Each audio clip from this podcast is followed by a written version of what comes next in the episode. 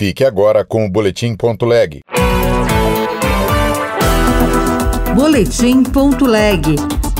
As últimas notícias do Senado Federal para você.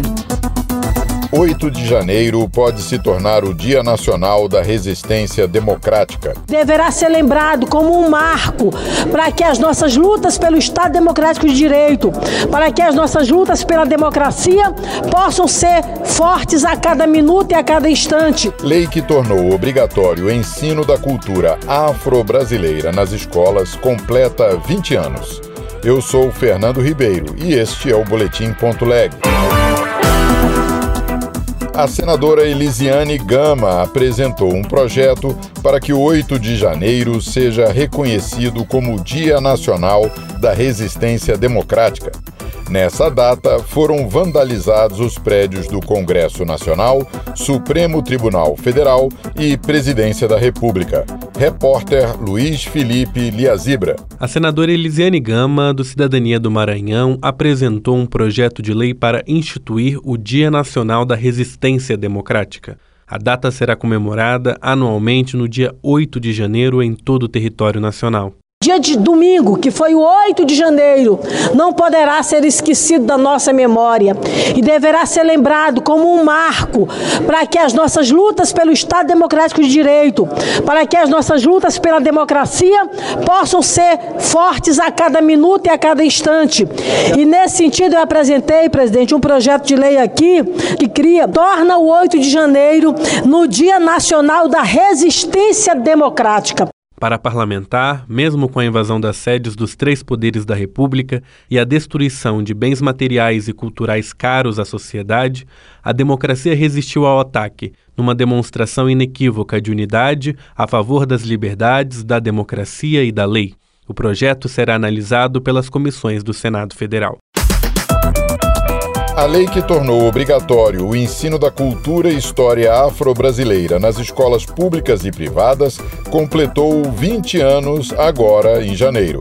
Repórter Alexandre Campos. Professor de História da África da Universidade de Brasília, Anderson Oliva, afirmou que antes da lei o que havia nas salas de aula era quase o silêncio e a invisibilidade em relação às contribuições de africanos e afro-brasileiros na formação da cultura e da história do Brasil. Para que isso mudasse, acrescentou ele, era preciso não apenas formar professores capacitados para abordar esses temas. Foi preciso também adaptar o material didático existente e enfrentar eventuais resistências que ainda persistem, manifestadas especialmente pelo racismo religioso e pela discriminação em relação aos saberes e conhecimentos produzidos por africanos e afro-brasileiros. Que nós tenhamos uma educação indígena centrada, afrocentrada, que permita um diálogo mais plural e diverso com as sociedades e os povos que formam a história do Brasil e que compõem a nossa sociedade. Um projeto do senador Randolfe Rodrigues, da Rede do Amapá, prevê a inclusão de conteúdos de combate ao racismo nos currículos da educação básica e dos ensinos fundamental e médio. Foi sancionada a lei que acrescentou o nome de Antonieta de Barros no livro de Heróis e Heroínas da Pátria.